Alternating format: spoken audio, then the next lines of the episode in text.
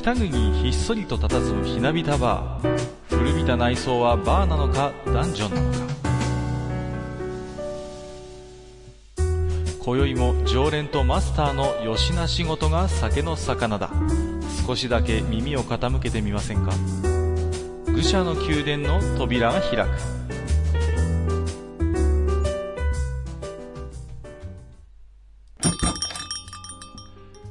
やーマスターすっかり暖かくなりましたそうですね、いらっしゃい。どうもどうもこんにちははいはい。あのー、割とですねまあ、うん前から言ってますけどうん。結構ポッドキャストをずっと聞いてたんですよはあ、はそれでねあのーまあ、関西系の人たちのポッドキャストはねうん。もうずるいなって思ってるんですよ関西。そはあ、うはもうね面白い番組多すぎます なんだろうなあのしゃべくり文化っていうんですかねうん。そういうなんかもうそういう水で育ってきたのかなっていう感じで、うんまあとにかくフリートークが面白い番組は、そういいう関西系のポッドキャスト多いなっていう印象があるんですよ。うん。うん、なるほど。うん。うん。あの、第一ね、関西弁がずるいですよ。なんでやねんとか。そうそうね。ね。ね、何ですか？とかもう、ね、どないですか？っていう、もうあの、あのノリがもうなんかもう、それだけで面白いじゃないですか。うん。うん。うんだからね、なんかね、いいなと思って、それをほら、我々は持ってませんので、うん。関東以北の人間にはね、真似できないからね。そうなんですよ。そうそう。イントネーションだけ真似してもね。そうなんです。私もたまにノリでね、うん。ねえ、なんでやねんとか言ったりしますけど、うんまあ、まあ、なんていうか、ほんと取ってつけたようなね、うん。後で聞くとね、うわ浮いてんなとか思ったりするんですけど、まあ、あのーそんなね、まあ、我々北国の人間ですけれども、はいはい。まあ、でもそんなに言うてもお互い、あのーなまってはいないのかなという。うーん。どうですか、まあ出てるのかな？うん。まあ気づいてないだけかもしれませんけどね。うんそうですね。案外こういうのって自分ではわからないもんですから、うんう。ん、まあ、実際、ズーズー弁、まあ、東北のズーズー弁でやるのは、それはそれで 面白いのかなって思うこともあるんですけれども、あ確かにね、あのーまあ、僕の住んでる地域は、うん、まあ、漁師町なんで、はいはいはい。多少浜言葉はあるけれども、うんうんただ、僕らの年代くらいは、うん、普通に、まあ、テレビも見て、ね、うんあのーうんうん成長してきてるし、そうですよね。まあ、基本はほぼ標準語に近いうんうん言葉を普段から、まあね、あの、有名なね、なまらとかそういうのはうん。使うけど、はいはいはい。そうですね。うんまあそんな感じで、それほど、それほど、その、もうズーズーの感じではないですよね。まあ、私もやっぱり、普段はそんなに、訛りは出ないんですけど、まあ、うん。年配のね、こっちの地元の年配のおじいちゃんおばあちゃんと話すときはね、やっぱりうん出ますけれども、うんうん。まあ普段はね、あんまりこのポッドキャスト録ってる時とそう変わんないかなという気はしてるんですよね。うん。まあそんな方言なんですけど、はい。あのー我々の中では、うん。まあメジャーな方言と言いますか、うん。あのー、欠かさんないって言葉があるじゃないですか。あ、欠かさんないね。そう。そうそうそう。はいはいはいはいあのー、かけないと、うん。かかさらないは違うんですよね。違う違う違う。そう。このね、差をどれだけの方が分かっていただけるかというね。うん。うん。うん。いわゆる例えば、ボールペンがあるとして、はいはい。ボールペンの例えば、インクがこう、なくなってる。うん。これはあの、欠かさんないんじゃないんですよね。うんかけないなんですよ。うん。だけど、このボールペンを見ると、うん。インクが入ってんだけども、うんどうもなんか詰まってるんだかなんだかちょっとこうん。う、ね、こう、うん。引いても文字、線が出ないと。うん。こういう状態のことをね、我々は欠かさんないって言うんですよね。うん。欠かさらないと欠かさらない欠かさないとかね。うん、そうそうそう。んんこの感覚わかるかなっていうね。あの、自分では書こうとしていて、そうそえー間違いなくその行動もしているんだけれども、う。うんうん。その、要はボールペンがその意図に、こう、し従ってくれないというか、そうなんですよ。うんそういうニュアンスなんですよね。そう、そういうニュアンスで、我々は欠かさらないって言葉を使うんですけども、うんこれがどうも、え私はずっと標準語だと思ってたんですが、うんどうも方言であると。うんうん。で、ただこの方言は便利でね、うんいわゆる標準語でフォローしている意味をより拡張している言葉なんでね、そうですね。うん、面白いなと思うんですよ。あの、ボタンなんかが押ささらないとも言うしね、あ、言います言います。ね刺さらない。そう。押してるんだけど反応しないみたいな。そうそうそうそう。うん。そういうやつなんですよ。そうそうそう。でね、こういうなんかこう、標準語でフォローできない意味をうんフォローしてる表方言って、多分ね、他の地域にもある気がするんですよいやね、。あるでしょ、それうんは。うん。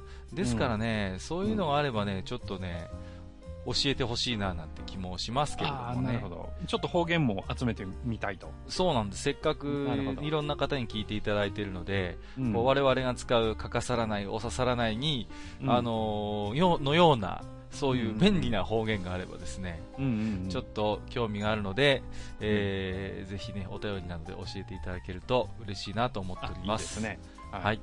えーということで、えー今日はね、えー PC エンジンの話これからお話しさせていただきますんで、はいはいえーマスターも関係ないですね。全く関係ない、枕と全く関係ないんですけども、えーあの、予告した通り PC エンジンの話しますんで、方言の話じゃないですよ。えーよ今日も、えーよろしくお願いします。はい、こちらこそよろしくお願いします。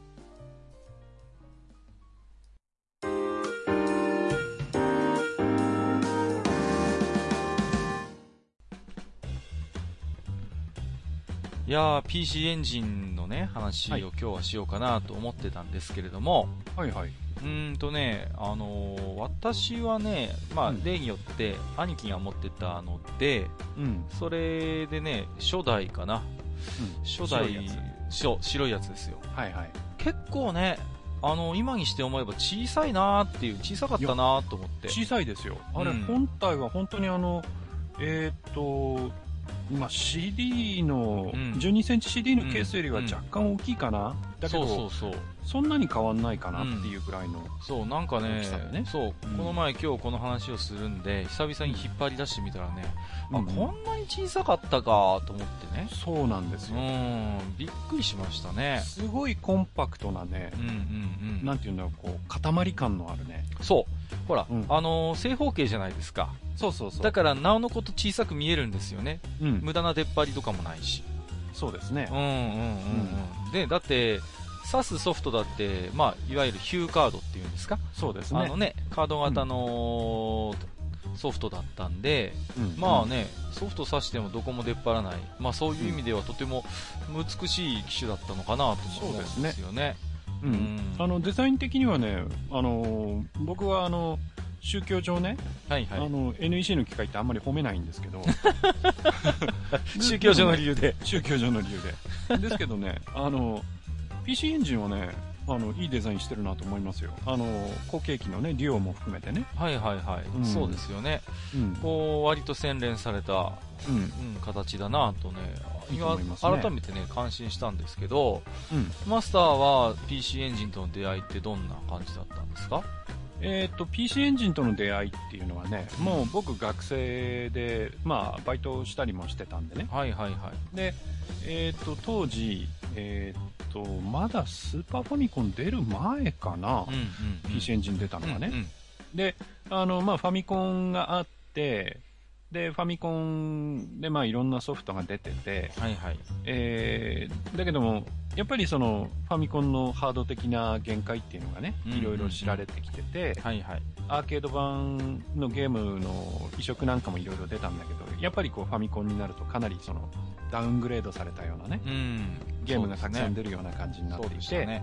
うん、でそんな時に、あのーまあ、天下の NEC ですよ、うん。うん、天下の NEC がゲーム機出しますと、いや、だって当時の NEC はまあ、これもね、別で時間を取ってやりたいですけど、うん。PC88、PC98、はいはいはい。当時だって、パソコンといえばもううん PC98 シリーズなんていう時代でしたからね。うん、そろそろそんな感じになってた頃ですよね、うん、だからもうん。う本当に NEC がすごいこう、ね、パソコンでもうブイブイ言わしてた元気になった頃ですよ。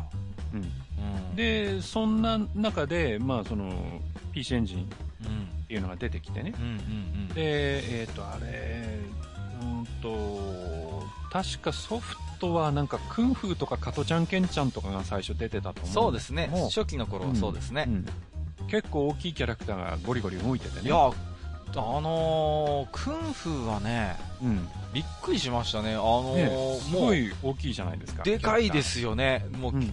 キャラクターがね。で、もう敵もでかいしね。うん。もう、なんていうんですか。すごい、あの、PC エンジンのグラフィック能力の高さっていうんですかねそうそうそう。そうファミコンには絶対無理ってうんいうね。うん、それはね、うんは僕多分ね、はっきりそれを意識したのはクンフーかなと思いますね。持ってましたけどね。うん。で、その後、あの、アイレムのね、うんうん。あの、R タイプっていうシューティングが移植されあて、このね、R タイプはもう PC エンジン語る上ではね、あのー避けては通れない。そうですね。のーでも確か R タイプってなんか2枚組になってませんでした？そうです。あれ、ね結局、その容量が足りなくて、そうそうそうそう。あの、前半面と後半面で、うん、そのソフトが2本に分かれて出たんですよ、ね。そうでしたよね。うんうんうん。あれがね、そう、最初ね、私、R タイプ夢中になって遊んでたんですけど、え、はいはい。こっから先はみたいな。そうそうそう。前半だけやって、あれ、こっから先、あれ、あれ？みたいな。そう、まあ、ね、でも、ある種、ほら、そのヒューカードの当時のそのススペックっていうか、うん。能力をもう本当にもう丸々詰め込もうとね、したがゆえの多分、あの、2枚組っていうか、まあ、前編後編になったと思うんで、まあ、ね。ね、そグラフィックのもう能力自体はもうめちゃくちゃすごかったなっていうね。うん。いや、うんだから、やっぱりね、当時はやっぱり、パーソナル、まあ、PC の方もね、うんうんまだまだ、まあ、98の話もさっき出ましたけど、はいはい。あの、アーケードゲームを再現するという意味では、うんまだまだマシンパワーが足りなかったので、そうですね。うんうんそういう中では、おそらく国内で、まあ、僕らが手に入るマシンとしてはね、うんうん。おそらく、まあ、その後メガドライブとかも出てますけど、はいはい。うんやっぱね、PC エンジンっていうのはね、やっぱアーケードに強いっていうイメージがありましたよね。うん。それはね、はっきりありましたね。アーケードに強いというか、アーケードの移植に強いといううん、ね。うん。やっぱりそう、グラフィック能力がもう高いですしね。その、音もね、結構ね、なんていうんですか、ファミコンにはないような、うん独特のあの、R タイプなんかもそうですけど、ジャラジャラしたね、あのーね、エッジの効いた音が出てたじゃないですか。はいはい。まあ、ねあれはね、あのーえー独特のね、音源を積んでるというのがあって、はいはいはい。うん。で、まあ、えー波形メモリ音源っていうね、んあのー形式の、えっ、と、他にはあの、コナミがね、あの、SCC っていう名前で、ああ、はいはい。例えば悪魔城伝説とかにうん同じような音源を積んだりしてるんだけれども、結構似てますよね、あのー R タイプのジャラジャラしたサウンド、確かにあの悪魔城伝説のそうですね。あの外部チップを積んでるソフトですよね。うんそうそうそうんう。うん。だからね、いやー、ちょっとああいう音を聞いただけでもね、あ、ファミコンじゃないなっていう。うん。うん。やっぱり、あ、全然違うマシンだなんてことはね、そうですね。意識しましたけどもうねん。まあ、当時、うんあの、アーケードゲームっていうのは、あの、FM 音源っていうね、はいはい。あの、音源を積んでるのが多かったんだけれども、うん。まあ、PC エンジンはそっちには行かないで波形メモリーを積んできたっていうのがね、またちょっと、また、なんていうか、こだわりみたいなのを感じてね。うんうんううんん。メガドラは普通に FM 音源を積んできたんだけれども、はいはいはい。うん。まあ、その辺がね、ちょっと違うなっていうのはありましたよね。そうですね、本当に。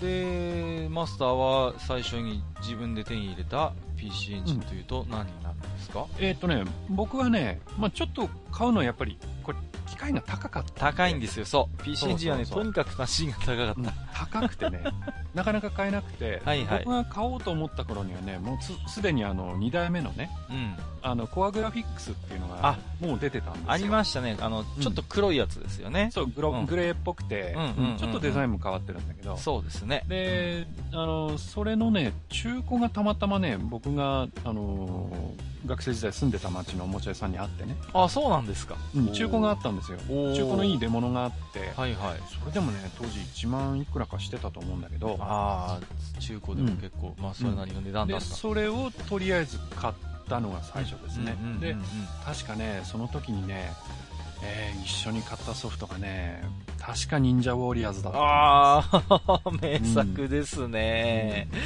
いやー、忍者ウォリアーズは本当にね、うん。あのー、サウンドがかなり再現度が高くて、うん。人の声とか、うわーみたいなものもね、うんうんうんちゃんと入ってたんでね、うん。いやー、感動した覚えがありますけれどもね。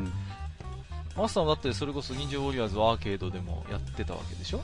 まあ、ちょこっとね。あれはっと、やっぱりその、大きな筐体だったんで、うんうんうん。あ3画のどこのゲーセンにもあるっていうゲームじゃなかったんで、けそう、場所取るんですよね、あれね。そうそうそう。で、うんまあ、忍者ウォリアーズになる前はね、ダライアスだうんったんで、だから、どうしても対等系の、まあ、もともと対等のゲームなんで、はいはい。対等系の、えっ、と、ウィルトークとか、うん当時そんな名前のゲーセンだったと思うんだけど、はいはいはい。そういうとこにはあったんだけど、うんあの、僕がよく通ってたゲーセンっていうのは、あの、ナムコ系とセガ系だったんで、ああー、なるほどなるほど。んまり置いてなかったんですよね。そうですね。うん確かに。わかりま。ですしかもね、あの、忍者ウォリアーズって結構難しいゲームなんで、あー、難しいですよ。うん。だからね、なかなかそのやり込むっていうところまでいかなくて、そうそうそうそまあ、それもあってね、ちょっと、あの、家でやってみたいなっていうのがあってね、う。なるほど。うんソフト買ったっていうような記憶がありますけど、そうですか。まうんあ、割とね、あのー、忍者ウォリアーズも、まあ、うんあの前半部分っていうんですか、PC はいエンジンで言うとね、えーに出てたなと思うんですよね。うんだからまあ、ヒューカードのスペックを恐るべしというね、うん、あのーそうですね。そうですよ。うんまあ、私はね、初期で言うと、うんまあ、あの、改造超人、守備ビーマンですね。あれはね、すごい遊びました。なんて言うんですかね、ああいう、こう、ちょっとライトなノリっていうんですかね。うんうんまあ、ね、あの、男の子と美少女が出てきてね、ちょっとこう、はいパロディっぽい世界観っていうんですか。うんああいうのがね、当時好きでね。うんなかなかああいう雰囲気のゲームが、そんなにファミコンにはなかったような気がしてたんで、うんこれはね、本当に遊んでましたね。確か3ぐらいまで出てたんじゃなかったかな。そんなに出てましたっけ？うんうんうん。うんこれはね、遊んでましたね。あの、うん確かメサイアなんですよね。うんだからまあメサイアはね、本当 PC エンジンではやりたい放題やってたメーカーですから。それこそ、超兄貴とかもね、メサイアでしょ？あの、PC エンジンでね、やりたい放題やってるいいメーカーだななんてことを当時は思いましたけれどもね。だからあの当時よくあの僕らがねはいはいあ。の噂レベルで聞いていたのがうん。あの、まあ、ファミコンのね、はいはい。あの任天堂っていうのはうん。あのなんでしょう？なんか問屋さんかなんかのその集まりの初心会っていうんグループがあって、ありましたね。で要はそこが認めたものじゃないと、うんあのゲームが出せないみたいなね。なんていうんですか、割とコードがきつめっていうのはねなんかよく漏れ聞きましたよでね。あとはそのなんだろうカセットのその制作そのものも、うん。まあ任天堂の方である程度牛耳ってた部分があるから、そのメーカーによっては十分なその割り当てがなくてね、はいはいはい。うん、十分にそのソフトを出すことができなかったとか、うんうなんかその頃はね結構その任天堂の悪評みたいなのが聞こえてきてたんですよ。確かにそうだったよまあそれはね誰が意図的に流した噂か知らないけれども、う んそんな噂がいろいろあってでそんな中であの例えばナムコなんていうのはねはいはい。あの、まあ、ファミコンでもと当然ゼビウスをはじめゲームいろいろ出してましたけどええええ途中からは結構あの PC エンジンの方にねええうんうん。あの結構力を入れてうん。ソフトをどんどんい出してくれていたので,、そうですね。うん、で僕はどもうもうねあのもうなんて言うんでしょう。もうナムッコですわ、うん。ナムッコなんで、うん。やっぱりナムコのゲームがたくさん出るっていうのはね、はいはいはいはい。うん。やっぱありがたかったですよね、うーん。だから例えばそのまあベラフォーマンとか、ベラボもありましたねうん。他ではねその出てないあのゲームがそうです PC エンジンねで。出ててっていうのがあったんで、PC エンジンにしか、まあ、移植されなかったアーケードの名作なんかもやっぱりありましたからそうですね。いっぱいありましたね。バルキューレもそうそう、バルキューレの伝説も、そう、ああれも難しかったね。うん。PC エンジンこう考えると難しいゲーム多かったな。結構難しいですね。うん。そうそうそう。あと原原兵とかもありましたよね。源平と、まあであ全部、ナムコですけど、うんうんうんうん。アクションのやつだ。はい。そうなんですよ。いやー、だからね、まあなんていうんですかね。やっぱり、どちらかというと、そういう大人向けと言ったら変な話なんですけれども、うん。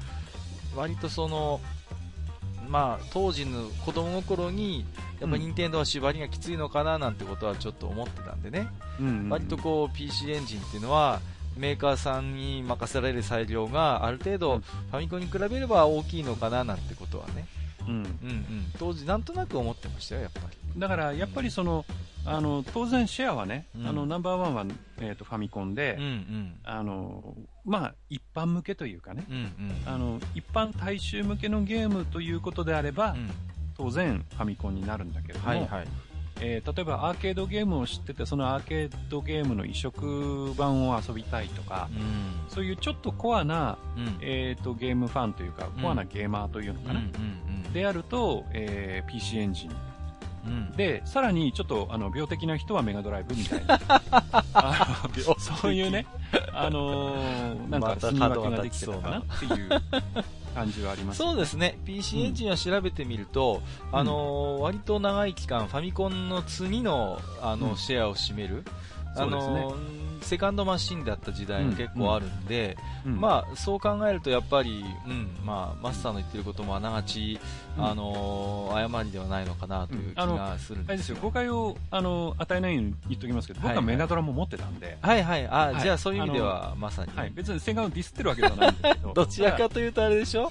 うん。マスターはそこうのセガの型を持ちたい方でしょ。セガの、セガのそのソフトのその、なんていうかな、その出てるうん。そのものも分かってる上でちょっと病的かなっていうのはあるんだけど、まあ、ただね、PC エンジンもなかなかね、尖ったソフトは出てましたからね。いやー特にね、CD 出てからはひどかったですけどね。ひどかった。うん初期の頃で僕がよく覚えてるのはね、うんまああの、サダキチセブンっていうね、あの、はいはいはいアドベンチャーがあってね、はい。なかなかぶっ飛んだ世界観でね、和製007っていうんですか、はいはい。もうね、なんていうんですかね、いい意味でこう悪ふざけをそのまんまソフトにしたようなゲームもあったし、うん。あとね、CM がとにかく怖かったのは、邪聖剣ネクロマンサーですよ。ネクロマンサーね。ね、はいはいなんだっ夜決して一人では遊ばないでくださいでしたっけ、うんなんかすごいね、もう、C、あの CM が怖かった。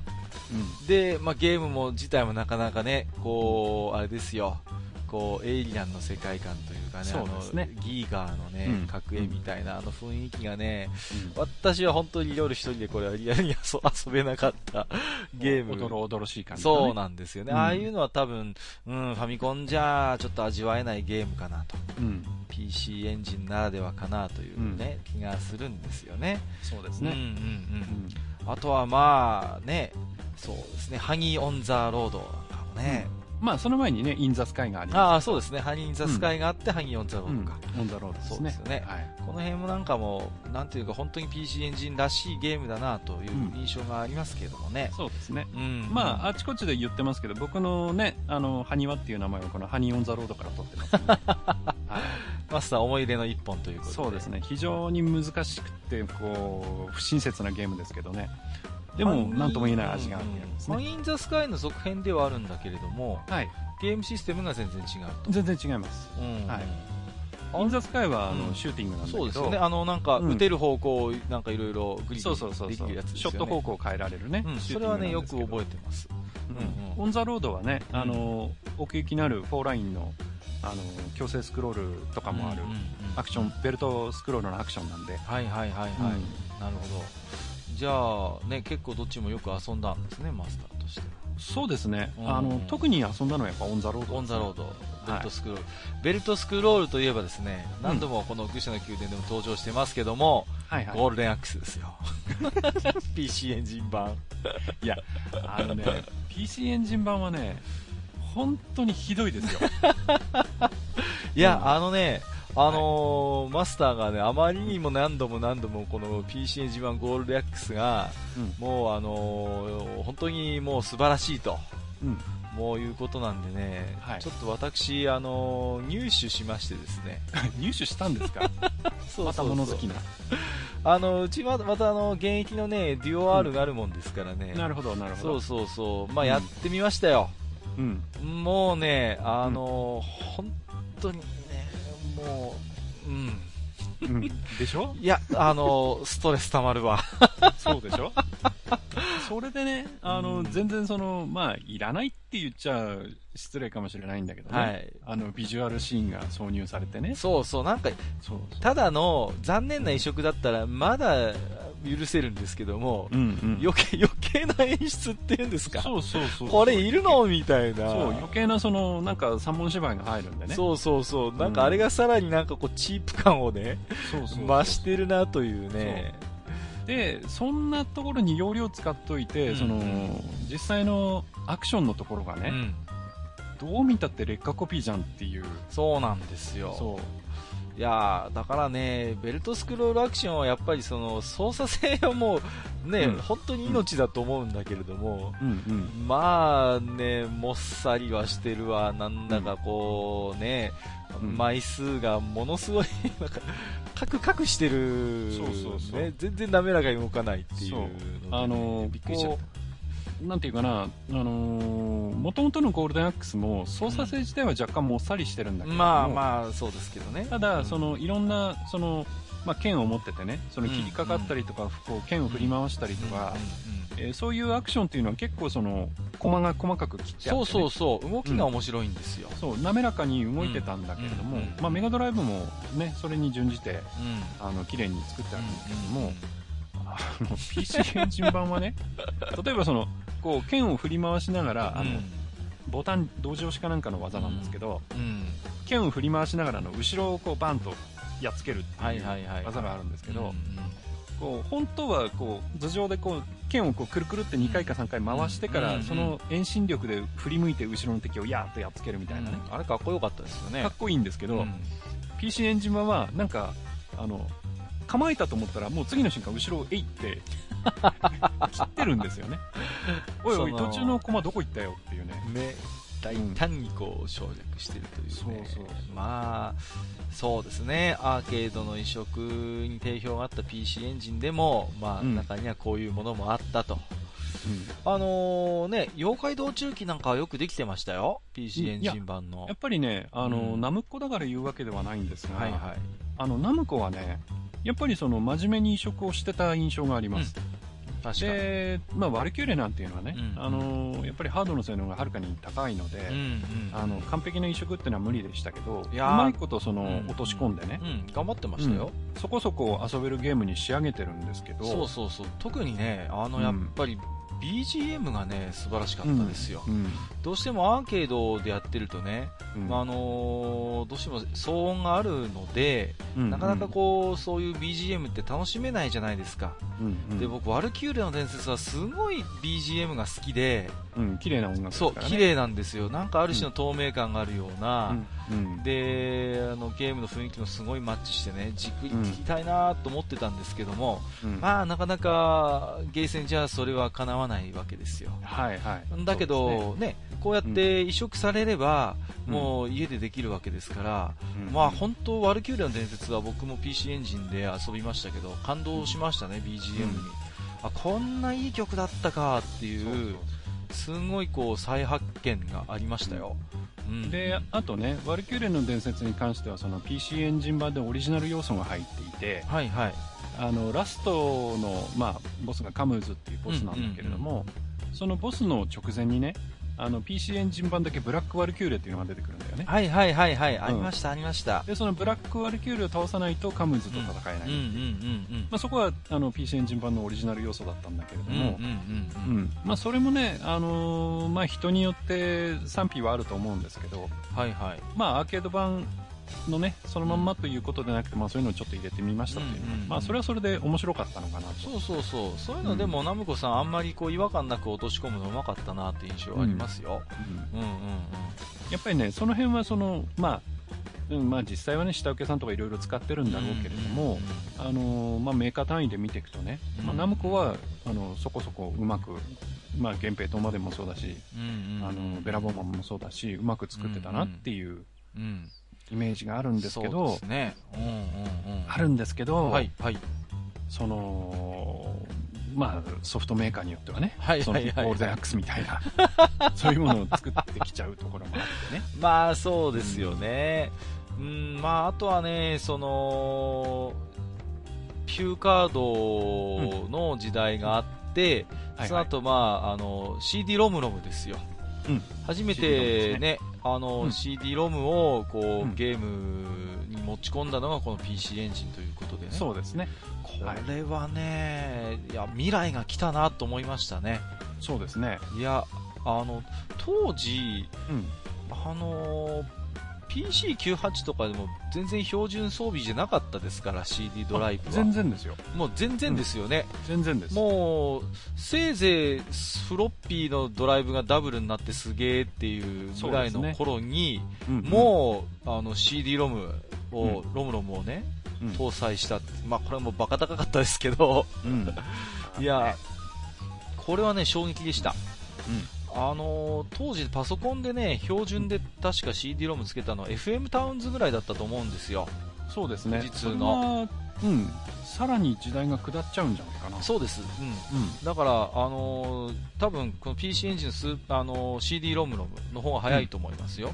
うん。あの FM タウンズが、あのーメジャーになるよりも早かったと思います。うん。うん。うん。だからね、もう、最初意味がよくわかんなかったんですよ。もう音楽を聴くもんだっていうはい、もはい。んだと思ってたから、うん。なんだこれはサントラ集かと。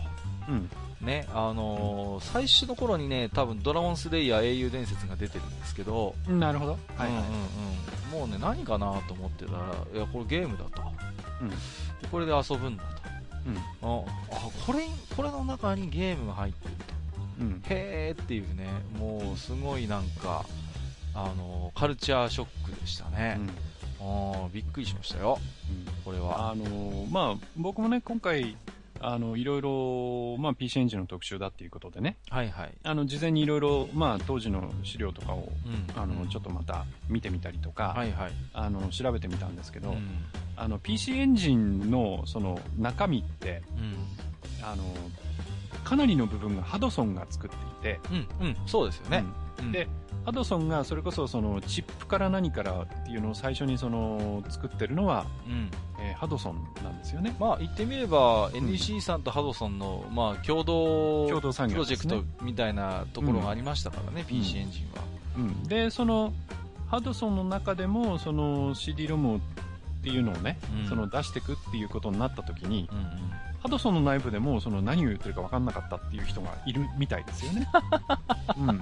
これにゲームが入んだぞみたいな話になった時に、え、それは一体何何の冗談だみたいな感じはやっぱりハドソンの中でもあったみたいですね。ましてや我々ね、ユーザーにとってはね、CD にこう、ゲームが入るっていうのはね、もう、だってパソコンソフトだってまだまだフロッピーでしたよ。フロッピーでしたうんうね。ん、3枚組、4枚組とか、そうそうそうそう。いわゆるね、あとはもうちょっと脱線しますけど、ようやくタケルがこう稼働して、はいはいはい書き換えのゲームが出てきたなぐらいの時にもう PC エンジンはうん。もうあの CD ロムゲームを落とし込んでたっていうんでね、まあこの CD ロムロムの恩恵をあ受けたねソフトいろいろありますけどまあ、うんイース1、2はちょっと欠かせないかなとそうですね。思いますね、これは、ね。まあ、イース1、2がなかったら、PC エンジンの CD ロムの成功はなかったんじゃないかな。いや、それはね、本当過言ではないと思いますよ。うん。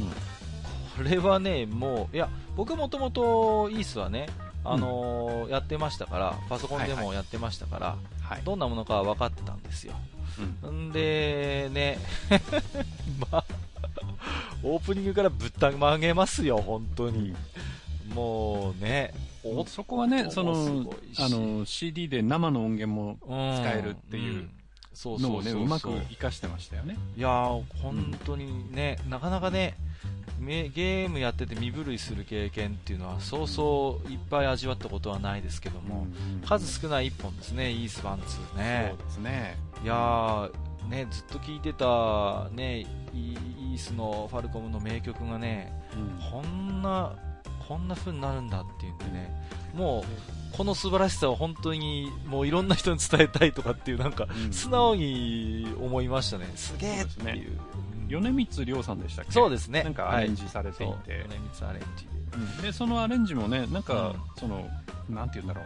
あのー世界観を壊してないというか。ああ、そうですよ。うん。もうね、あのーバレスタイン城のテーマなんかはもうね、もう盛り上がってしょうがないっていうね。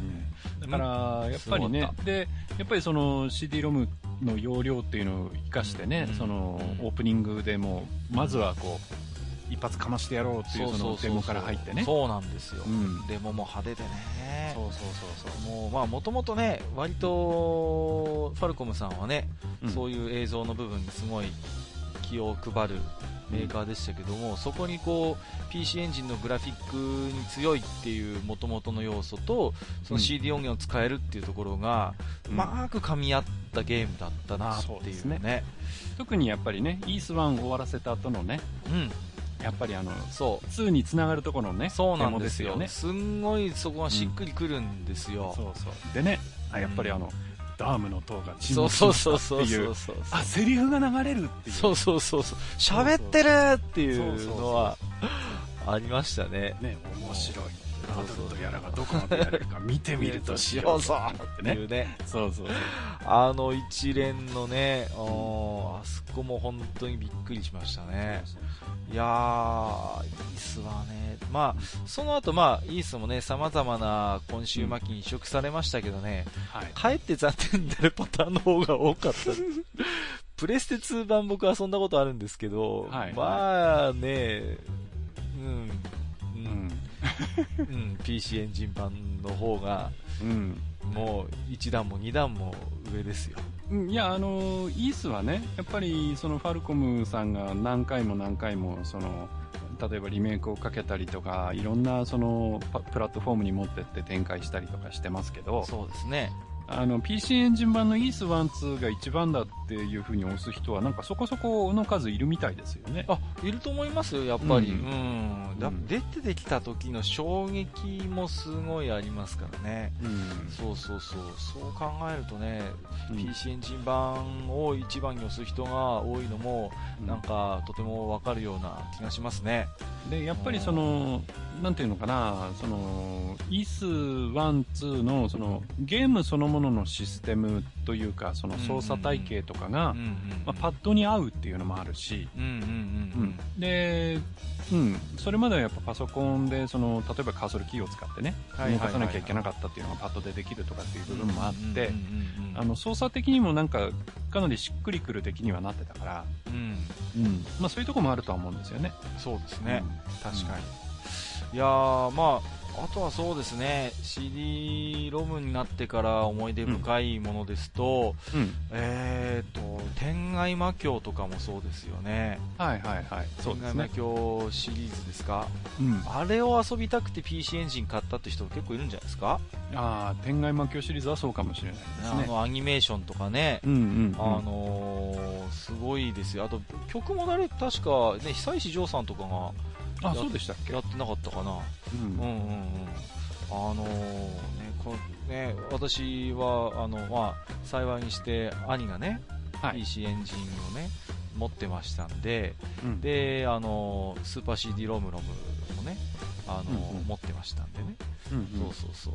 あのー、天外魔境が遊べる幸せな環境にうんいましたけれども、うんまあね、いや、こりゃ未来の RPG だとうん思いましたね。もう、天外魔境2の万事丸とかは何回遊んだかな ?5、6週ぐらいしたかな。うん。すごいね、こう、アニメーションがすごいこう、要所要所でね、やっぱり出てきてね。で、あとはいはいビジュアルもすごい大きくて派手だし、うんうん、なんていうんですかね、そういう、今までのこう、ちちまちましたっていう言い方は良くないかもしれませんけども、うんうん、なんかすごい時代が来たなというね。だからやっぱり PC エンジンって、うんそのヒューカードの時代はねはいはい。ヒューカードの時代はうまいことその当時の、えーアーケードゲームの移植なんかをそのグラフィック能力とか本体の処理速度の高さとかを活かしてね。うんうんうんうん。、でアーケードゲームの移植ということである程度その地位を築いておいてうんうん、で今度 CD-ROM をつなげることで今度は全く違うね。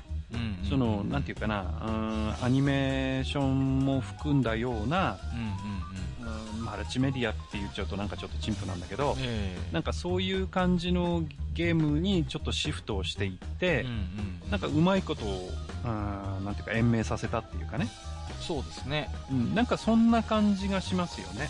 うんうん。だからなんか当。然、あの、CD ロム出てからも、あの、ヒューカードの方で面白いゲームはバンバン出してるんだけれども出、ましたね。なんかうんうん、その辺でうまいこと、その、うん、守備範囲を広げたというか、そうですね。うん。だから同じその PC エンジンっていうブランドを維持しつつも、うん。そういうふうに媒体を拡張させることによって、うん。まあ、うまいことなんていうんですかね、その技術の進化とか、うん。どんどん目が超えてくるゲームユーザー、ゲーマーの期待にこう応えるようになっていったと。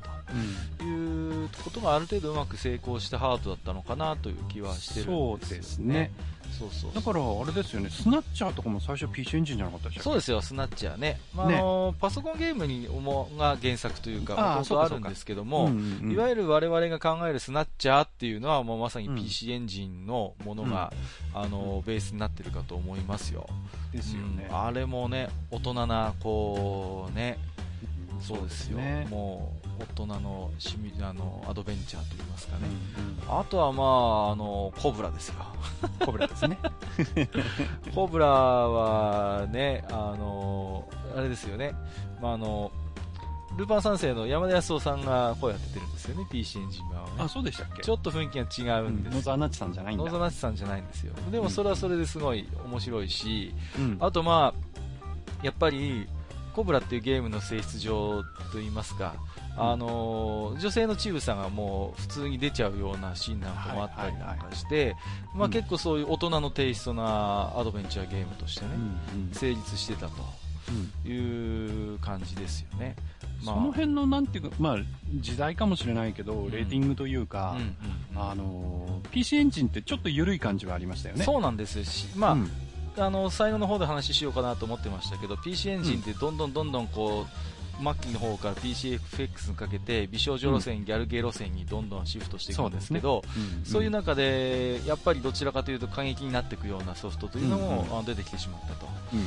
でやっぱりそのベースになっているのは、うん。そういう大人向けのゲームをもともと供給してきたっていう下地があったからなのかなっていう気もするんですよね。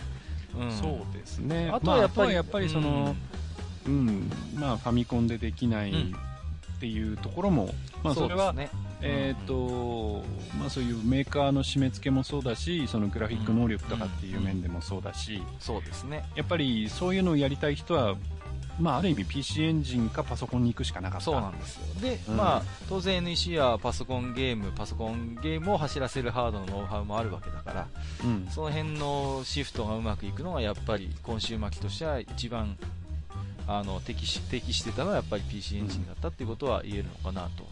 思うんですよねうんこの頃の名作としては悪魔城ドラキュラ X 血の輪廻とかね。なるほど。彼もね、もう本当にアクションゲームとしてはうんすごい良かったですよ。重厚感があるっていうんですかね。うんあのーある種ね、操作自体はなんていうか、割ともっさりはしてるんですよね、血の輪廻ってね。うんあの、例えば、その後プレステとかで出てる、あの、月下の野草曲とかと比べると、はいはい。あの、若干のもっさり感はまだあるんだけれども、うん逆にそれがある種の重厚感になってて、うんで、まあ曲も本当にね、もう言うことなしですから、まあドラキュラシリーズはね。まあそうなんですよ、だからこれもね、本当 PC エンジン版の悪魔女悪魔女ドラクエ X はね、よくやりましたね。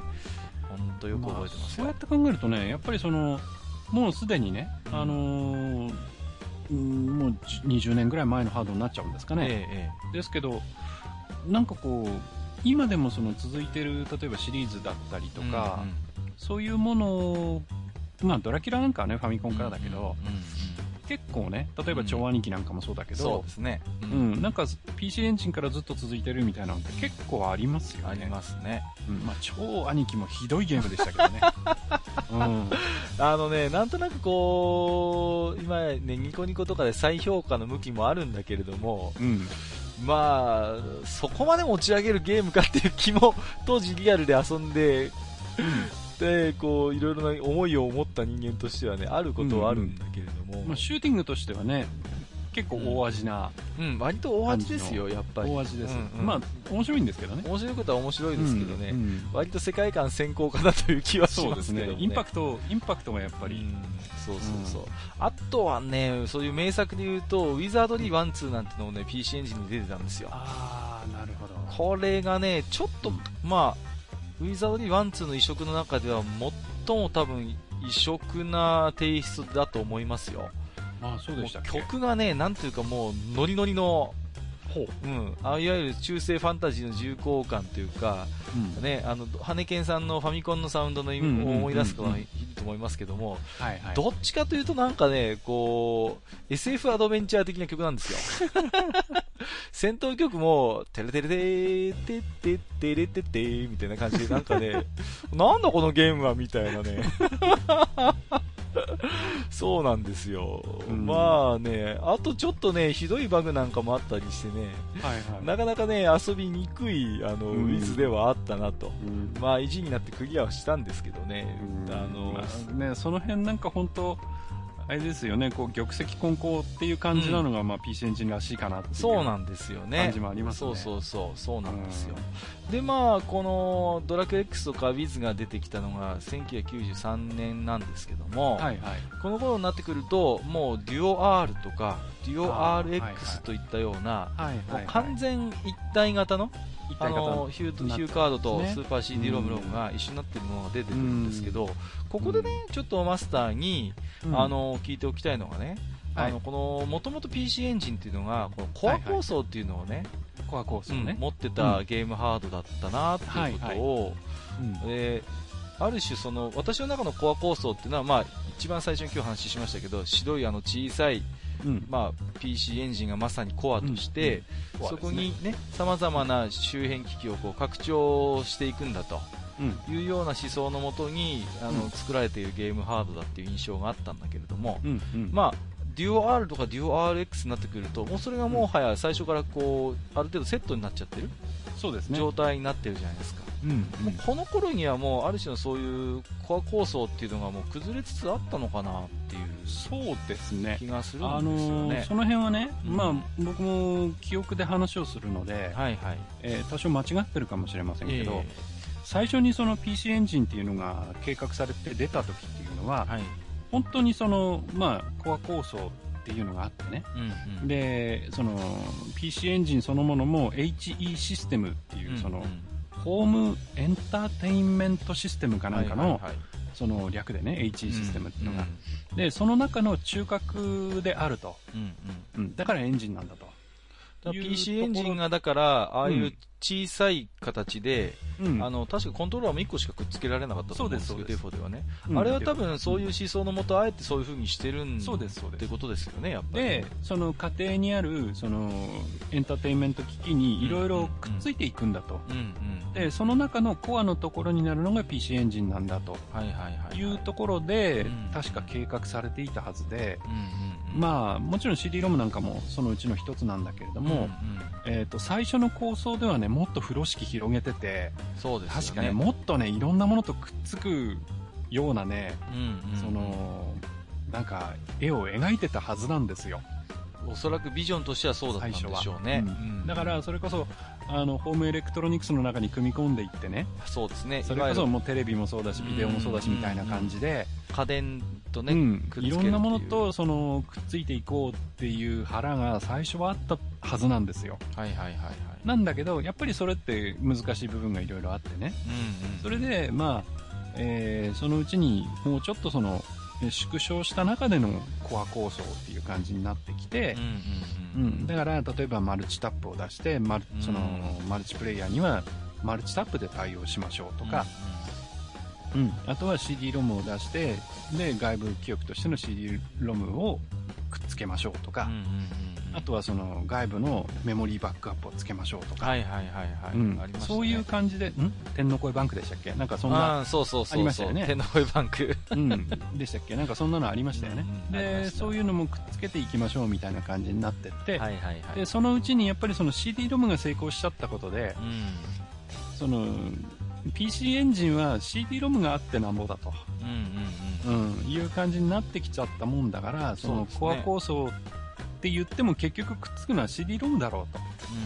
うんうんうん。いう感じになってきちゃって、結局そのデュオとかデュオ R とかが出てきちゃったのかなっていうそうですよね気はしてますね。まあだからその、PC エンジンはうまいことね CD ロムにゲームソフトをシフトさせて成功したは、最初のハードだって話はしましたけれどもうん。その一方で当初の理念だったコア構想っていうのはだんだんだんだん多分こう、うんカラーが薄れてきてしまってそうそうそう。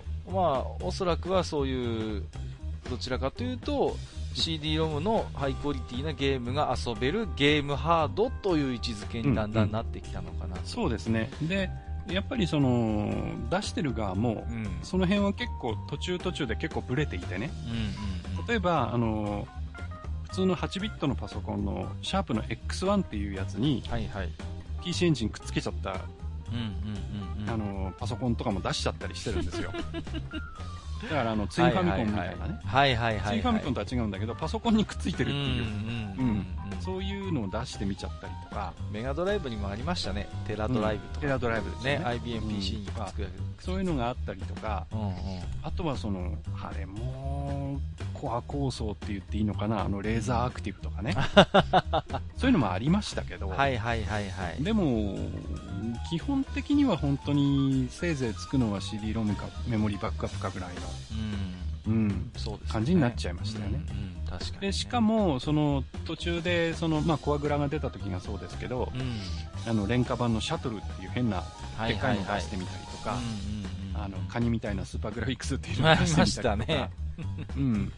そういうところで、やっぱりその NEC 自体がその、あの、コア構想っていうことで作ったはずのあのちっちゃい真四角な筐体から、うんうんわざわざ自分から外れていっちゃった部分があるんで、そうですねうん。まあただやっぱ理念としては面白かったかなと思うんですよね、そうですね。いういわゆる任天堂製のハードというのが、うん。まああの当時のファミコンなんかは本当にいい意味でもそうでない意味でもおもちゃなんだと、そうですね。もうそれ自体で完結するっていうことを思考してたのに対して、うんこの PC エンジンっていうのはそういうさまざまなあのチャンネルを通してね、うんそのまさにコア核となりなりうるゲームだけじゃないんだよっていう、うんそういうのをこう構想してたっていうのはなかなか意欲的でね、うん。うんうん、面白かったなとは思うんですよね。うんうん。いやー、ただね、こう、いろいろやっぱり PC エンジンの界隈って面白いことやってるんだけれども、うんいかんせんね、うんやっぱり本体が高すぎた。そうなんですよ。だから、ことごとくハードが高い。携帯ゲームも出してるんですよ、PC エンジン GT っていう。ええええありましたね。ヒューカードのヒューカードぶっ刺せるやつでしょ。うんうんうんそう、ヒューカード自体はすごいコンパクトで過半性にうんいい、過半性に優れたそのソフトなんで、うんそれがそのまんま刺さる、その、まあ、ゲームボーイみたいな形の携帯ゲーム機を出したんだけど、はいはいはい。それは確かね、本体だけで5万ぐらいしたはずなんだうん ちょっとね、なかなか手がずらいですよ。手で、手本体についてる液晶もその頃のゲームボーイと違ってちゃんとカラーの液晶がついてて、うんまあ技術はもちろんそうなんでしょうけどね。であのー当時僕、その、えー CD ロムを買った、そのおもちゃ屋さんでバイトをしてたんですけど、はいはいはい。正月に、その、どっかのあんちゃんが、うん彼女か誰かを連れて、はいは PC エンジン GT を買いに来たんですよい。ね。そう。でね、あの時ね、7万か8万使ってったの。うわだから GT と、その、例えばバッテリーとかと、チューナーと、高いんだよね、またその、う周辺機器というかね、あれもで、ねソ。フトを2、2 3本だったかな。7万、8万で効かなかったか、もっとか。うわぁもっとお金使ってったかな。今じゃちょっとしたパソコンが買えちゃう。そんな人もいましたけどね。あの、僕が覚えてるのはね、アーケードカードプロっていうのがあって、はいはい、あの、本当あれですよ、末期の頃ですよ、PC エンジンの。うんうん、SNK の対戦格闘ゲームがすごい流行ってて、うん。これをね、あの遊ぶためにちょっとその、機能を拡張するっていうんで、アーケードカードプロっていうのが出たんですよ。はいはい。で、確かあのこれに対応しているソフトが画廊伝説2とか、リュウコの剣とかあったんですけど、うんそのね、カード1枚がね、1万8000円ぐらいするのよ。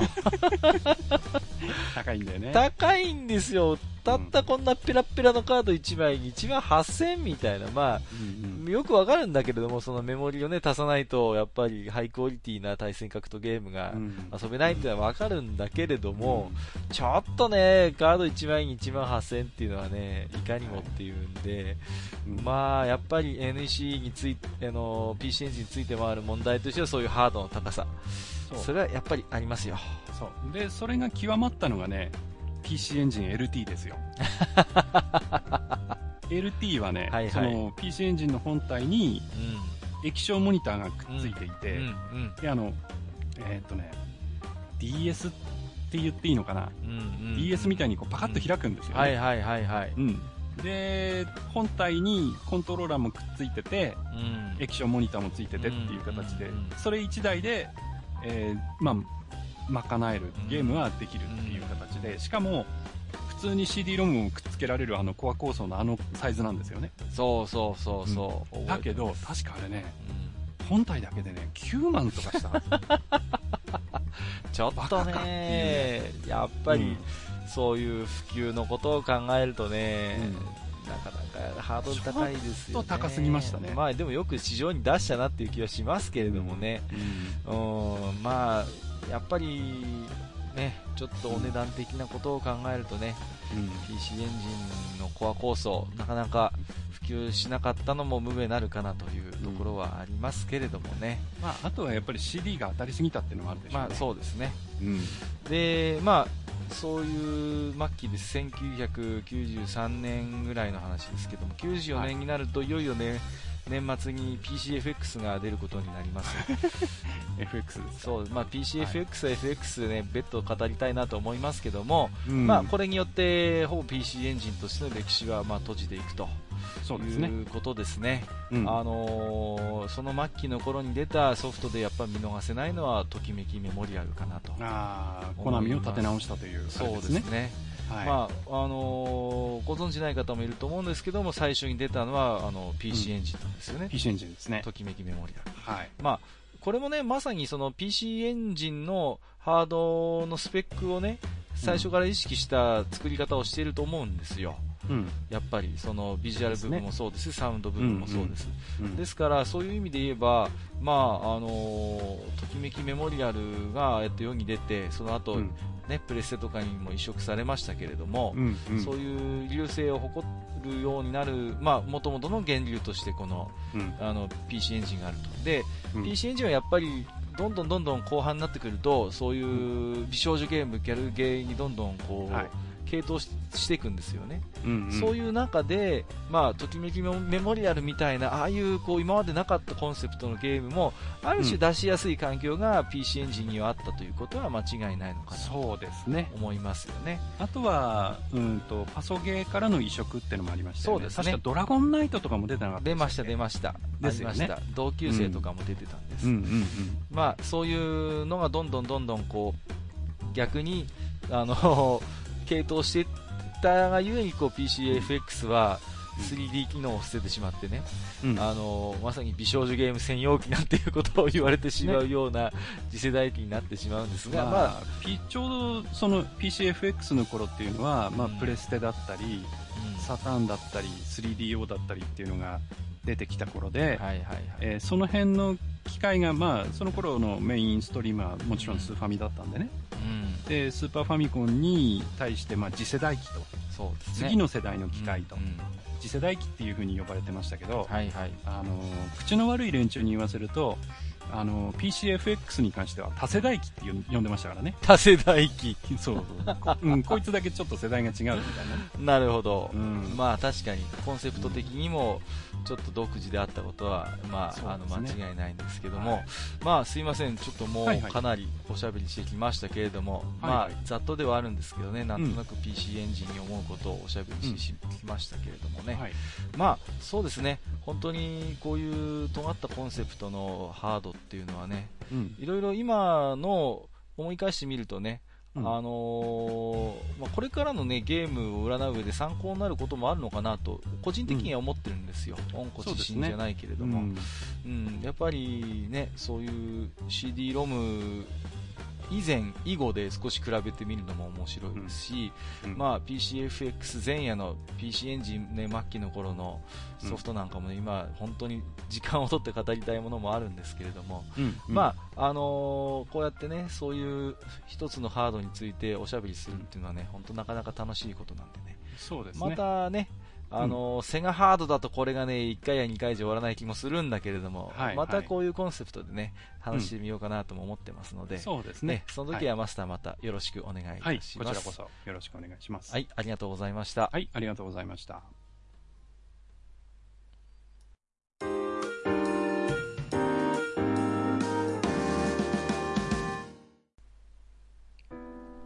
それではね、えーはいはい今日も、あのー私どもがね、うんえーいない間にいろいろと置き手紙もいただいているようでして、そうですね。えそんな置き手紙もね、紹介していきたいと思います。はいい、つもありがとうございます。本当にそうですね。はいえー、虹パパ生活さんいただきました。ありがとうございます。はい、ありがとうございます。地下14階到達。下敷きといえば静電気。物差しといえばハイパーオリンピック。憧れは先生の使う巨大シリーズの分度器三角定規コンパスですかねといただきました。ありがとうございます。黒板で使うやつかな。そうです、そうですね。あったなーっていうね。うん。そう、コンパスとかもさ、あのーチョークがさせるのね。ああ、あったあった。ありましたよね。うんあれね、あのー三角定規とかが、はいはい。あの、準備室に置いてあるんですよ。うん。ね。これをね、あのー持ち出してね、うん。あのー僕はあれですよ、コナンザグレートごっこをしてました 縦側に。絶対あれだよね。あの、脇に抱えて、こう、銃の そうそう、それもやっ真似をた。するよね。うん分度器はね、、縦みたいにして使ってね、うんめっちゃ怒られるっていうね。あれってさ、買うとめちゃくちゃ高いらしいですね。いや、高いでしょ。満タンいらしいですよ、なんか。ううんいやそうだと思いますよだからね、今にして思えば、壊さなくてよかったなと、胸をなで下ろしてますけれどもね。えー、虹パパ生活さん、ありがとうございます。はい、ありがとうございました。えーと、フェザーノートさんいただいてますよ。ありがとうございます。はいチャンネルラジオ、すごいですよね。もう、うん毎回企画てんこ盛りでね、うん。もううちとはもう全くこう対極に位置するような人気番組ですけどあも、とあれですよね、フェザーさんって、うん、あの、声がエロいですよね。なんかね、あのーすごいいい意味で湿った声してますよね。き聞くたびにね、この人エロいなーって思って聞いてます。いや、なんかわかりますよ。うん、そいや、いい声されてますよね。いやいい声だと思います。うんえー地下14階。カンペには TRPG で使うダイスやヘックス専用フィギュアを入れて持ち歩いてましたね。好きですね。いやー、ちょっと TRPG 界に本当ね、お呼びしたいなと思い思いますけどもね。えー、ペリードーダン映画化なんて、ハニワさん、さらっと怖いこと言いますね。人類はペリードーダンとファイブスター物語の、えー、完結を見届けられないと思います。ファイブスターストーリー、うん、見届けらんないか。うんまあ、ファイブスターはね、あれ、端末にね、まあ、年表が載ってるとはいえう、ん、そうですね。うんファイブスターってよくニュータイプで表紙飾るんですけど、はい。結構いい年のおじさんがちらっとニュータイプのファイブスターの表紙を見て、ボソッと、まだやってんだとか言って、うんうん 買わずに帰っていったりしますよ。あの僕もたまに手に取りますよ、やっぱり。あ、やっぱりそうですか。うん、あ、ニュータイプ、あ、ファイブスターだ、載ってるのかな、表紙だけかいみたいな。そうそうそう、そういう時もある。うん資料だけかいみたいなね。そうそう。いやー、もうね、ペリーローダンの方はもうね、ローダンシリーズはもう書き手の方がね、どんどんどんどん入れ替わってますので、うん、まあそうです、ね。もう、あのーはっきり言って完結させる気がないと思いますよ。なこの前調べたら一番若い作家さんは僕より若いみたいだからえ、えそうなんだ。もう、もう、いしなんていうんですか、あ向こう100年ぐらい続くんじゃないですか、これは。大丈夫なのかな？知ってます？もうペリロンダってもう不老不死になってますからね、今ね。あ、そうなんですか？もう、もう偉いことになってますから。うわーそうなんだ。えー、フェザーさんありがとうございます。はいありがとうございますよろしくお願いします。えー、テイシンさんいただきました。はい、ありがとうございまえす。ーと、は、これ、萩尾さんかな？ですね。先生、カッカ君がまた、ゆうこちゃんにセクハラしてます。あ、これでも、あ、でも先生もあるからいいか。で、えー、カッカ、先生、萩尾君の方がセクハラします。で、先生、カッカ君、廊下に立ってなさい待。ってください。えー、なんで僕だけえー、萩尾君が3次元の子に興味があるわけないでしょ？せ、先生。なんすか、この茶番は？なんな、なんすか？僕一応結婚してるんですけどね。そうですよ。そう、あの、マスターも結婚してますので、三次元の子にも興味はあります。間違いないと思います。ありまくりです。はい。いやいやいやいや。ありすぎて怒られてますからね。はい、でも僕らの頃はまだあの、セクハラって言葉がまだね、うん小学校の頃はなくって、うん、うん。やっぱりいたずらとかね、はい。うんうん、そうですね、エッエッチバックバックスケあのスカートとかめくってましたからね。そうなんです。私もね、はいスカートめくりが上手くて、こう、はいはい弟子を取ってたぐらいですから、弟子段階。そうなんですよ。めくり方にコツがあるんだよ、なんつってね。うんうん。まあ、本当に、そうですね。廊下に立ってなさいっていうのは僕もリアルで何回か経験が、僕もやりましたね。ね、はいありますけどもね。はいそうそうそう。あのーね、バケツ持たされたりしたこともあったかな。漫画みたいなうん廊下に立たされるシチュエーション味わったことありますけどもね。うん。天心さんはあるんでしょうか？そんな経験がね。はい。はい。今度聞いてみたいと思います。はいありがとうございます。ありがとうございます。えー、ジンさんいただいてますよ。ありがとうございます。はい、ありがとうございます。えー、愚者の宮殿の地下14階を拝聴しました。今回も楽しく聞かせていただきました。えー、うちは教室の机を2個並べて下敷きを使って卓球をしてました。あとボールペンを使ってスーパーカー消しゴムを飛ばして遊んでました。やっぱりこれはやるんですよね。うん。ね、教室の机2個並べてね、卓球ね。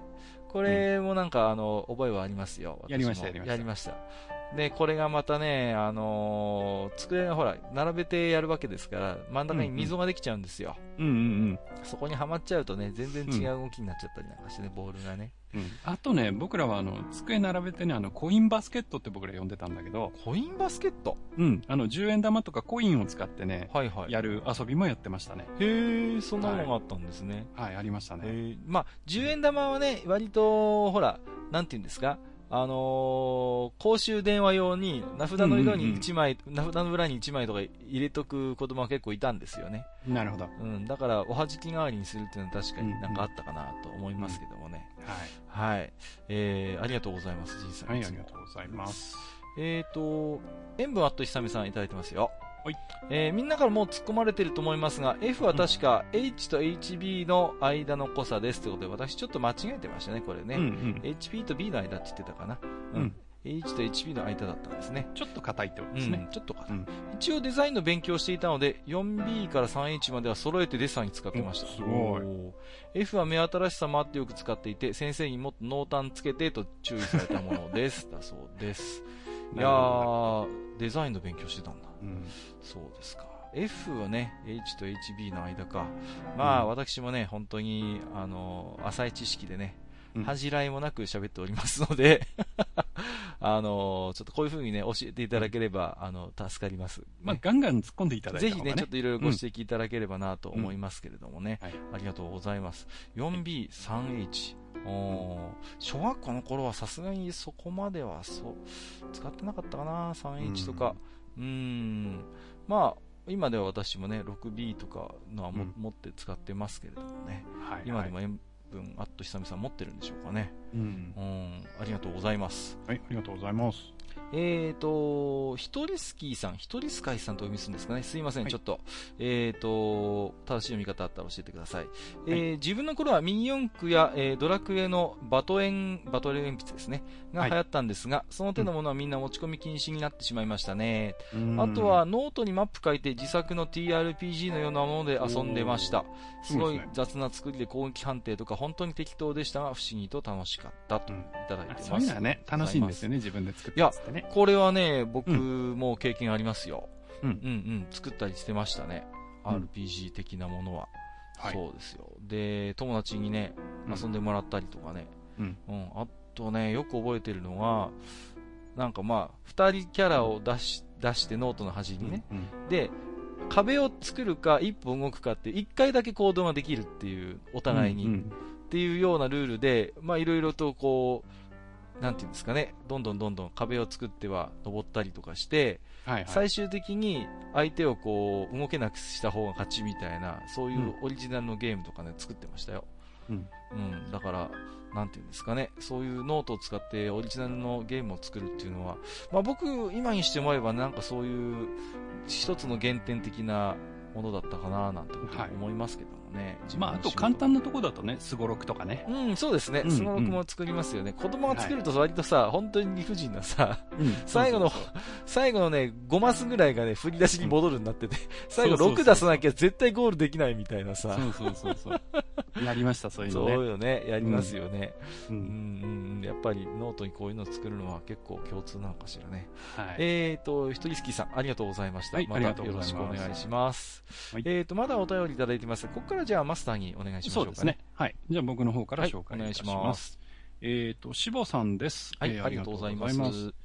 えっと、やっと全部拝聴しました。えー私は文房具に詳しくはないのですが、文房具は好きで、えーデパートや文房具店でハーハーしながら、あれもいい、これもいいと見るのが大好きなのですが、ある時あまりにもハーハーしていたせいか、警備員にマークされながら心配されていました。いや、これはね、僕も心配になります。ちょっとね、まあ、文房具の前であんまハーハーするのはちょっとこう、ね、どうなんでしょうか。まあでも確かにね、文房具ってまあ、この間も言いましたけど、うんうん結構沼なところがあるんで、そうなんですよ。ね、万年筆とかね、わかります。ボールペンとかね。うん。あの、いろいろそのね、ハマるうんうんものはありますからね。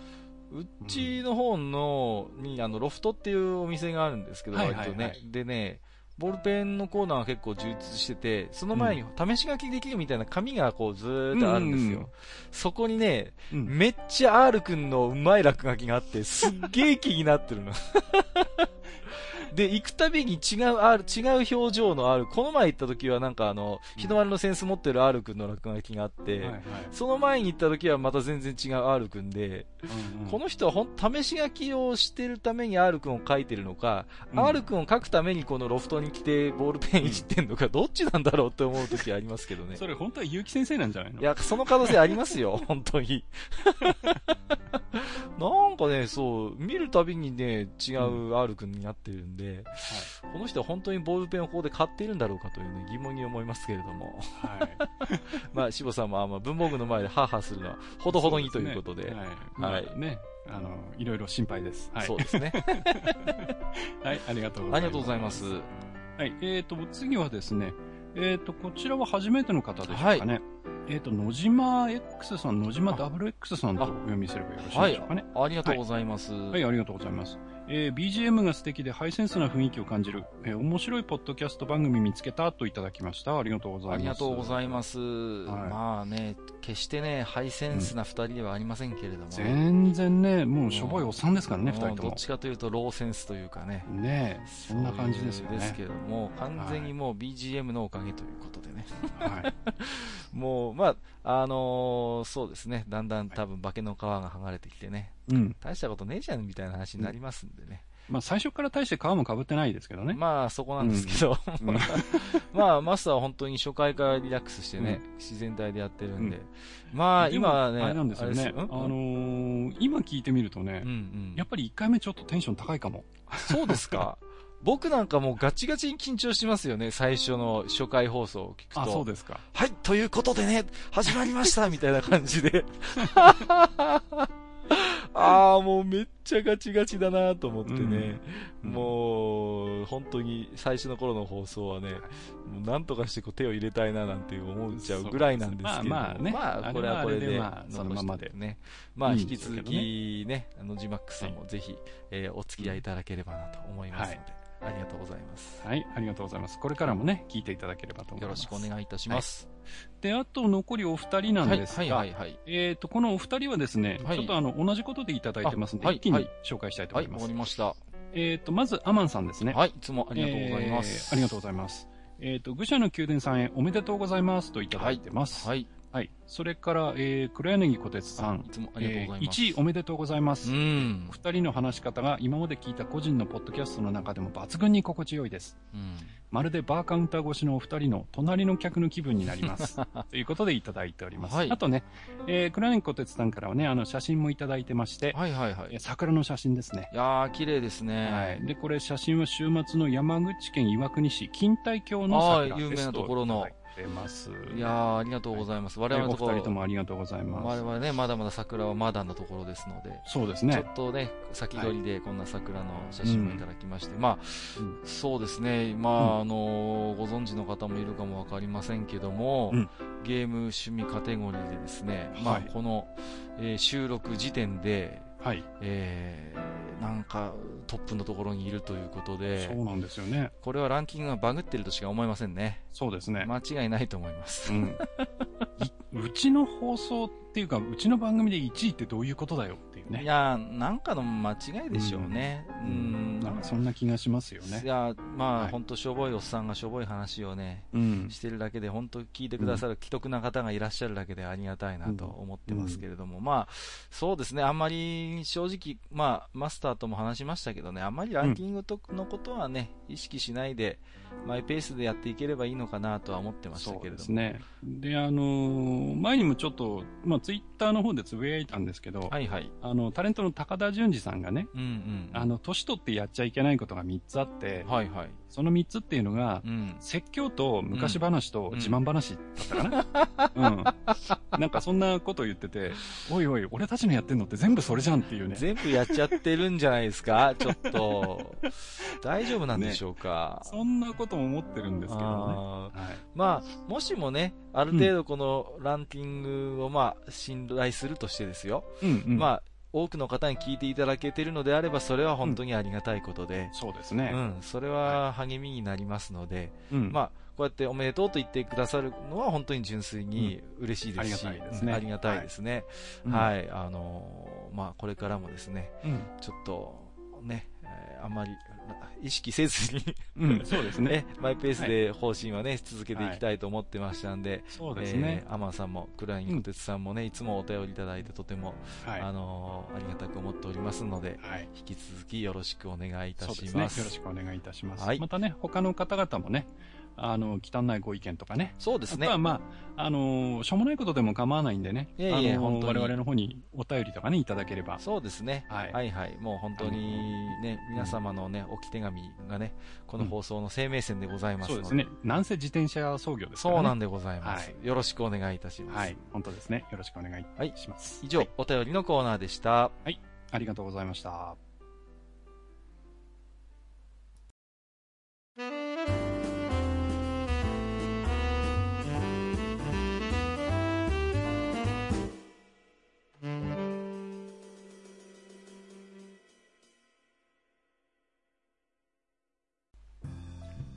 はい。というわけで、今日はね、えー PC エンジンの話をつらつらとしてまいりましたけれども、ええーこの辺でね、えー愚者の宮殿、えー本日は看板でございます。ああ、もうそんな時間ですね。はい。いや、あのー PC エンジンはね、いろいろ思い入れのあるハードなんで、そうですねま。だまだソフト単位でもね、語れることがあるかなと思ってますんで、またこのあたりはね、うんぜひ話をしていきたいななんて思いますけれどもね。そうですね。うんうん。まあ今回はまさにね、その、うん PC エンジンというそのゲームハードについていろいろと、まあ考えてることを喋ったりしたわけですけれども、ざっくりとね。ざっくりとですけれどもね、まあ今は本当にね、我々、まあ素人と言いますか、うん。ゲームを遊ぶ側の人間が自分のやっているゲームとか見ているアニメに対していろいろ意見表明できる場があるわけじゃないですか。うん。ツイッターにしろ、そうですねまあ、様々なレビューにしろね。うん。こういうことについてね、一回ちょっとこう、真面目に考えてみたいかなという気もしてるんですよ。なるほど。うん、まあ、私としてはやっぱり、うんと自分がやっぱり関わってきたもの、作ってたものっていうのが、うん。まあ、昔に比べると今は本当に、もう翌日にはレビューされていたり、うん。批評されたりすることもありますし、うん。まあ、あとはね、あの、手売りでね、こうイベントで手売りで売ることもあるんですけれども、はいはい。そういう時にね、うん、あの、あなたの、ね、この作品はこうでしたよ、ああでしたよ、なんてことをね、面と向かって言われることも、度胸あるなうん、すごいですね。あるんですけど、へまあ、でもね、なんていうんですか、腹の立つこともよくあるんですけれども、うんあの、面と向かって言う人にはね、不思議と腹は立たないもんですね。うん。うん。顔も顔が見えるっていうんですか。うん。いや細かいニュアンスもわかるから、うん。まあね、それでも言ってきてくれるっていうのは、やっぱそれなりの情熱のある人ですよね。そうそうそう、うん。逆に感謝したいところもあるんだけれども、うん。まあ、一方でね、うん。本当にどこまで遊んでくれてるのかなとか、うん。もう最初からもう悪意丸出しみたいな批評に作り手うんというのは最近、富にさらされるわけですよ、はいはい。私もそうだし、うん、私以外の同僚とか、うん同業者の方も多分そうだと思うんだけども、うんそれってどういうことなのかなっていうことをね、ちょっとマスターの考えも聞いてみたいなと思ってたそうんですよ。ですね。まあ僕はね、うん、純然たるユーザーですから、えええまあ、当然ね、まあ今日も随分とゴールデンアックスがどうのこうの言いましたけど、やっぱりね、買って、お金を出してね、ゲーム買ってね、うん。まあ例えばつまんなかったら文句の一つも言いたくなりますからね。えまあそうですよね。うん。だからそういうのもユーザー側にはありますし、うんうんうんまあね、一方で、こう、足ざまに言われたら腹が腹が立つっていうね、そのうん。メーカー側の気持ちもわかりますし、うんうん。うん。まあその辺はね、お互い、まあ違う立場でね、話ができたら、そうですね。うん、面白いかなと思いますけど。ソシャゲの時にも少し話はしましたけれども、うん。まあそういうお互い違う立場でこういうゲームとか、まあアニメ、うんまあ限らずね、様々なコンテンツの批評批判っていうのが、まあどういうものなのかについてね、じゃあ次回は少しお話をね、していければいいかなと、はい。えー思ってますけどもね、うんこれに関してはね、ぜひあのー来店客の皆さんにもね、そうですね。あのー思うところがあればぜひ、うん。あのーお便り、メッセージ寄せていただければと思いますよ。そう。ですね。まあ、うん。批評そのものについてどう思うかとか、あるいはね、えー。自分が好きなね、ゲームとか思い入れのあるゲームがね、うん。なんかこう、ちょっとディスられてたとかね、うん。そういう、まあ、時にどういうことを思ったとかね、うん。うん、そういう辺の話もね、ぜひ、うん。皆さんの声も聞いてみたい、特に。そうですね。で、うん。人によってはね、その、例えば自分でそういうのを作ったりもしないのにそんなこと言うなみたいなね、うんうんうん、言う人もいるし、そうなんですよね。うん。だからまあそういうところのその批評とかそういうもののね、スタイルとか、うんうん立ち位置というかそういうものについてもね、何かその思ってることがあれば、ぜひ我々に、そうですね。はい。いや、あの、正直ね、いろいろ勉強したいなというところも、個人的には私ございますので、はい。えーぜひよろしくお願いをしたいなと思っておりそうですねます。はい。はい、ということで、えー本日もね、長い時間でしたけれども、えーお付き合いいただきまして、えーありがとうございました。まあ、ありがとうございます。そうですね。うんあのーだいぶ回数も重ねてきてね、本当はもっとギュッとコンパクトにできればいいななんてね、思ってはいるんですけれどもね、うん、じゃあうん。なんとか もう少し、あの、圧縮できればなと思うんですが。そうですね。まあ、はいそれは次回以降の課題ということで、え、あの、本日もここまでね、お付き合いいただいた皆様には本当に感謝の一語でございます。はい。ありがとうございます。えー、ということで、ここまでお送りいたしましたのは、私こと、閣下と、えー私こと、埴輪でございました。本日もご聴取いただきまして、ありがとうございました。はい。ありがとうございました。